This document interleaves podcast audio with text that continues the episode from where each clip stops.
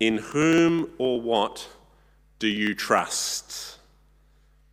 Now, to answer that question, you've got to think about what trust is. Trust is the belief in the reliability, truth, ability, or strength of someone or something.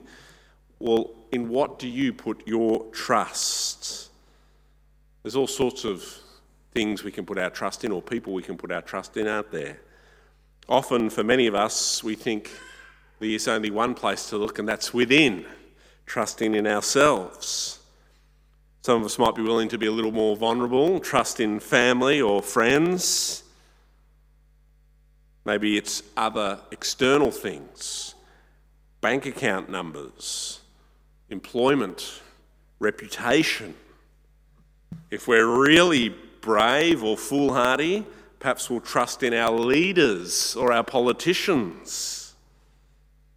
But of course, none of these things are perfect, are they?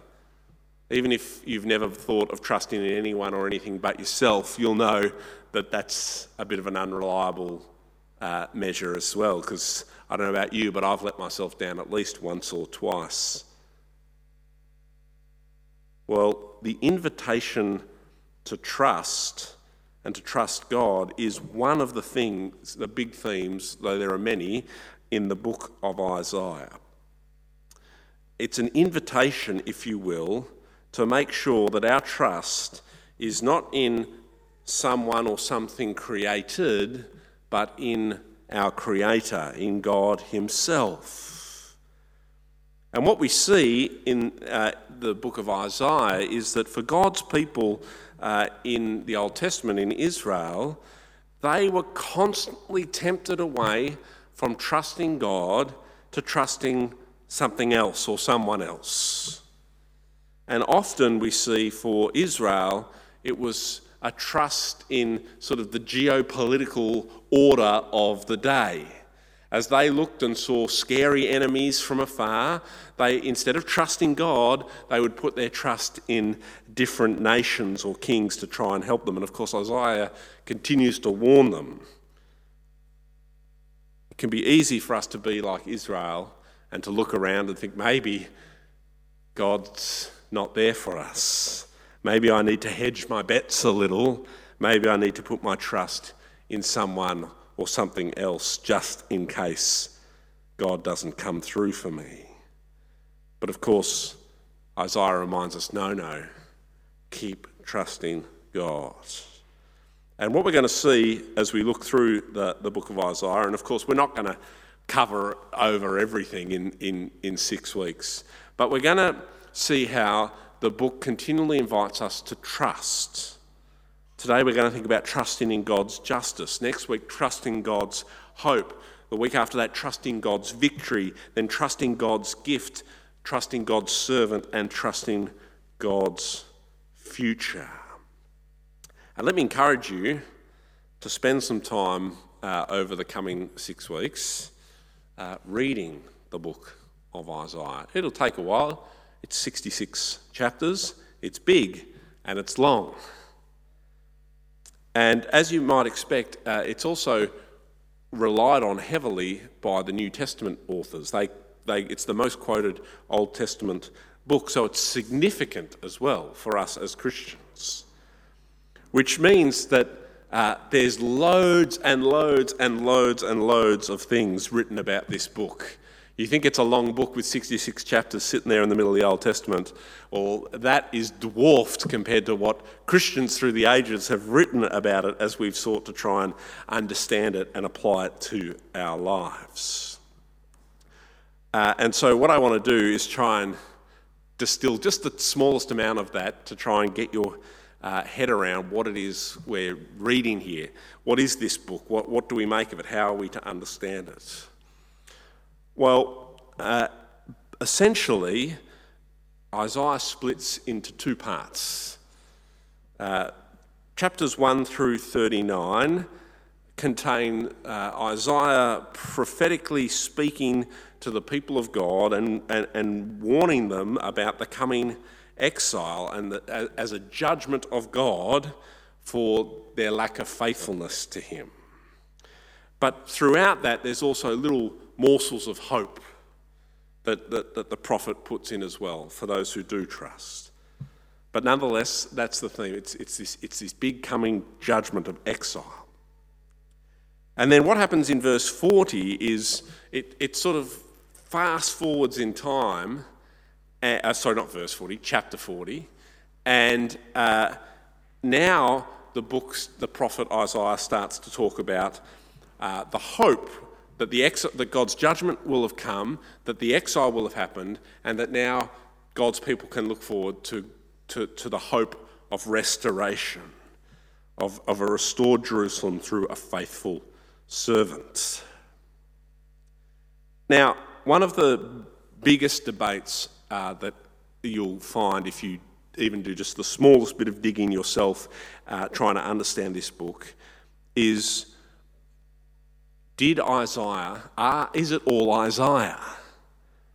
Because the way it shifts at the end of chapter 39 from talking about future exile and, and kind of warning about that to chapter 40 where it, we read comfort comfort my people and it looks like the promise of a restoration post exile which that, that's a time span of like about 150 years. Uh, people, that makes people wonder whether Isaiah could be, is responsible for it all.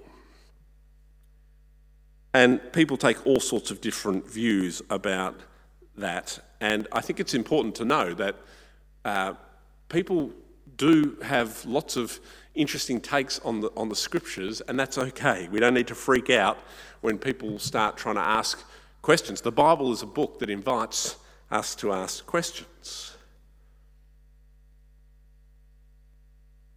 And some say that what we have is the, the disciples of Isaiah who got carried off into exile, who kept his prophecies, kind of applying the start of the book to, to their situation in exile. That's a, that's a position that a number of Christian uh, scholars will take. But plenty of others argue that, in fact, what we have is just as the exile hadn't happened yet, and uh, Isaiah was able to prophetically warn about that, so too he can prophetically speak of the hope for those who end up in exile. And that's the position that I think I'm most convinced by that we do indeed have the writings of one prophet. And I, I don't it's not just Chris Bowditch making that up. There are, you know, scholars with PhDs who back me up on this take, who argue for a single author uh, for the whole book, and that author being the prophet Isaiah.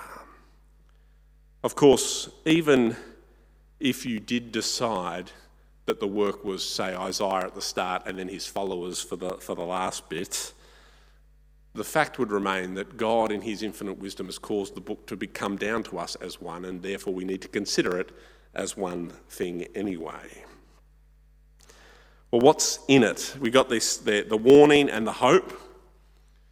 Well, Isaiah is, is, is a book full of prophecy, and it's a book full of prophecy that comes to us in a, po- in a majority poetic form. And poetry has rules. Now, uh, I am not a very good literary critic. It's never really floated my um, boat. Uh, and you're going to understand this because of the example I'm about to give you, but because uh, it, it, hasn't really left high school English. But uh, you know, there's this form of poetry called a haiku, Japanese poetry. It's the only poetry I can write because the rules are so simple. Three lines, five syllables in the first line, seven in the second, and five in the third. And as long as you do that, you're a poet. So let me show you one. Isaiah is long, God's judgment and hope revealed. The servant saves us. I'm pretty sure I got the rules of haiku poetry right, right there. Um, I, I, I, clapped it out in my head as I wrote it. Um, Isaiah is long, God's judgment and hope revealed, the servant saves us. That's a haiku because it follows the rules. And uh, I illustrate that because Hebrew poetry also has rules about how it works and the way it conveys ideas. And the two key ones for us today to have in our minds as we read through the book are parallelism and metaphor. These are two of the, the, the main ways that Hebrew poetry communicates things to us. So, parallelism is where uh, different lines in the poetry or even different sections can, are, are, can, are, written and they're, they're to connect some sort of idea together. So, what you'll see if you look through chapters 1 to 5, which I might, I'll, I'll show you in a moment, is that uh, it constantly moves between judgment and hope, judgment and hope, judgment and hope. And that's a parallelism to show us how these things are connected. Likewise, the use of metaphor is constant. So we have it in our reading today, don't we? The picture of the vineyard. And that's a huge part of Hebrew poetry, speaking to us in, in metaphor. And it's really important that we notice that because as Christians, we're, you know, we're well schooled in interpreting Paul's letters, uh, and he, he, he writes with a very particular rhetorical style, which is very particular. And so we like to analyse particular words to come up with uh, his meaning and his theology we do ourselves a disservice if we get too tangled up in the particulars of Isaiah, forgetting to take the metaphors as wholes to, so that we understand the, the, kind of the big points. Hebrew likes to make big points using literary style. Hebrew poetry likes to make big points using these literary, literary styles. So we need to keep that in mind as we work our way through. And as we do that, let me t- turn your minds, and uh, if you've got your Bibles there, keep them open to chapters 1 to 5, which is our first invitation to trust, to trust in God's justice. And what we see in these opening chapters, chapters 1 to 5, which are kind of like the prologue, they're the introduction to the book. They, they introduce us to a lot of the themes that we're going to see unfold through, throughout the rest of the book. But we see here God's people Israel, proud, arrogant, sinful. Anything but the servant of God they were meant to be as God's holy nation, set apart to be a light to the nations. And yet, despite their failings, despite the promise of judgment for their failings, the message of hope is that it is still through Israel that God is going to bring his blessing into the world because of who God is. Now, how can that happen? How can it be that God's people who've been set apart for a task by God uh, and have failed so dismally and are going to be judged are still going to be used by God? That's sort of the big question of Isaiah, if you will. Uh, and of course, that's why, just to, you know, foreshadow a lot. Is why Isaiah gets used so much by the New Testament writers, because the answer, as it always is, is Jesus. It is Jesus, the true Israelite, the one who serves God completely, who brings God's blessing to the world. But I've jumped massively far ahead to get us to there. Before we, we dive too deeply into that, let's just take a moment to work our way through it. We see Israel in a bad way. Uh, chapter 1 uh, refers to Israel as a rebellious nation and it invites them to repent of their sin in verses 18 to 20 of chapter 1. Let me read them to you. Come now, let us settle the matter, says the Lord. Though your sins are like scarlet, they shall be white as snow. Though they are red as crimson, they shall be like wool. If you are willing and obedient, you will eat the good things of the land. But if you resist and rebel, you will be devoured by the sword, for the mouth of the Lord has spoken. And we see here judgment and hope. There's going to be justice for those who rebel, but there's still hope for the future for those who trust in God. And as it moves on then into chapter 2, we read about the promise of a time that will come when Israel will again be at the centre of God's plan. But again, as chapter 2 unfolds, first judgment must come because Israel have been rebellious. And that theme continues through chapter 3 And what we see is that as the judgment of God comes on the rebellious nation, there's a, a small group of faithful ones who remain. Let me read you from chapter 4, verses, starting at verse 2. In that day, the branch of the Lord will be beautiful and glorious, and the fruit of the land will, will be the pride and glory of the survivors in Israel. Those who are left in Zion, who remain in Jerusalem, will be called holy, and all who are recorded among the living, all who are recorded among the living in Jerusalem.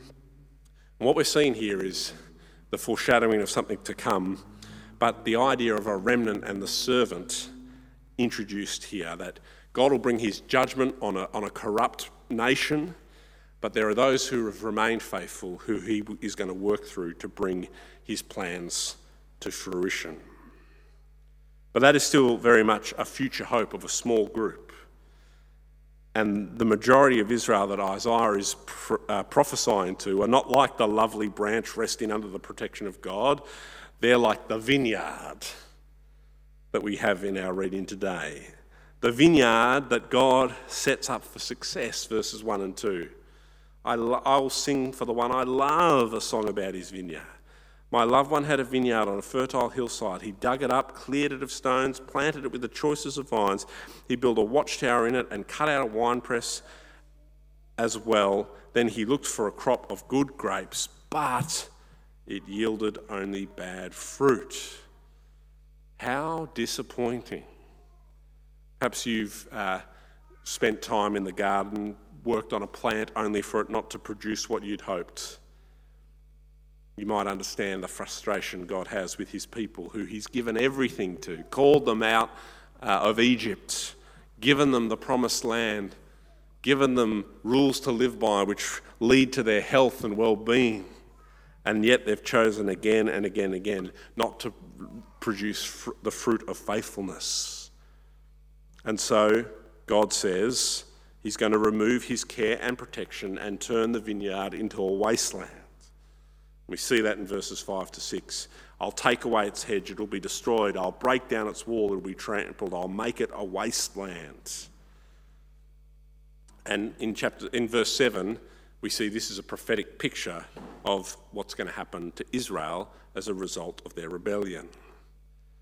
The vineyard of the Lord Almighty is the nation of Israel, and the people of Judah are the vines he delighted in, as he, and he looked for justice but saw bloodshed, for righteousness but heard cries of distress. It's a massive failure on the part of Israel. And as the chapter progresses, we see that this is going to lead to God's judgment. Verse 15 of chapter 5 people will be brought low and everyone humbled, the eyes of the arrogant humbled. And as God does this, as He brings about His judgment and justice on the people of God for uh, all that they've done wrong, you see, all the, all the injustice that they've done in his name. We see the Lord will be exalted by his judgment, verse 16, and the holy God will be proved holy by his righteous acts. And what we see as the prophet kind of introduces us to these themes is the importance of God's justice and the goodness of God's justice. You see, it's not just that God's people uh, were just ignoring God and that's no big deal. One, that's a massive deal. But two, it was having really bad results for really for, for people in, in the land. There was bloodshed and distress. God's people were utterly corrupt. There was, there was no justice, there was injustice everywhere. The rich and the powerful uh, exploiting and abusing the poor instead of looking after them and helping them. And God's going to bring his justice to bear. And when he does, he'll be exalted, he'll be proved holy and righteous. It's a wonderful thing to see the justice of God work out because it means injustice does not win. It means judgment will come. And this makes God good. Isaiah's invitation is to to trust in God's goodness and his judgment and his justice because uh, without it, uh, we have a, a, a, God who is not to be awed or respected at all.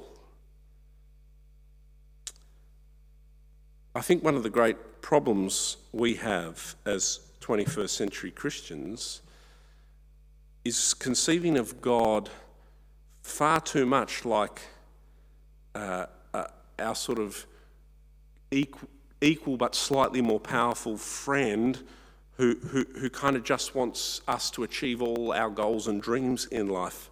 He's the great assistant to our self actualization. And it's true that God does want us to uh, be the best versions of ourselves, and He calls us to live holy lives uh, under Him. But God is an almighty God. He's the creator of the world, the ruler of the nations, and He cares deeply about justice. He cares deeply about the right things being done. He cares deeply about his name being glorified. And in our world and in our day, they are often not. God's judgment and his justice are good things. And in fact, that's the beauty of the cross, isn't it? For God's people in Isaiah's day, didn't know how God was going to ultimately sort out the need for him to be a just God, but also how there could be hope in the midst of his judgment and his justice, for all fall short of his standards. But in the cross, we see how God manages to hold together his judgment and his justice perfectly. From 1 John 4:10, which I think is that the, was that the memory verse the kids have? 4:13. 14, there you go. Well, 410. This is love, not that we love God, but that He loved us and sent His Son as an atoning sacrifice for our sins. On the cross, we see God's perfect judgment and justice,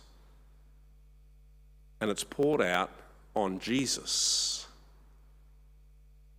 who is an atoning sacrifice for our sins. He's paying the price for the injustices of the world, for the injustice and the sin of you and me. And he pours out his judgment and his justice on Jesus. Why? Because he is a God who loves us. Because he is both loving and just. But of course, the cross only works for those who turn to him who repents. Romans reminds us all have sinned and fall short of the glory of God. And the wages of sin is death, but the gift of God is eternal life. How? In Jesus Christ. God's loving act of grace and mercy on the cross of Jesus Christ, where his justice is shown perfectly and his love made complete It requires repentance on the, on the part of God's people. Trusting God's justice means trusting that Jesus has taken the judgment you deserve. Trusting God's judgment means admitting that without Christ, you are like the people that Isaiah is prophesying to, in, in, in desperate, uh, deserving God's judgment. And yet, God, in His kindness and His mercy, has sent His Son Jesus to take your place. Trusting God's justice means that we can know that there is no sin ever that is left unpunished. Either by Jesus, either the sin is dealt with by Jesus on the cross, or you can deal with it yourself and pay the price yourself on the last day. God's justice is a beautiful thing. We often read stories of uh, injustices in our world, of people who get no justice, of parents who die without the murder of, of their child brought to justice, of people who get away with heinous acts and crimes. How can we make sense of any of it without God's perfect justice? In the end, we all have to give an account. And God, in His kindness and love, says, You're going to fail, but trust me. I've sent Jesus to pay the price. All you have to do is accept it. And so that's the question I want to leave with you today. As we consider God's justice, will you accept his gracious gift of sending his son Jesus to pay the price for you? Amén.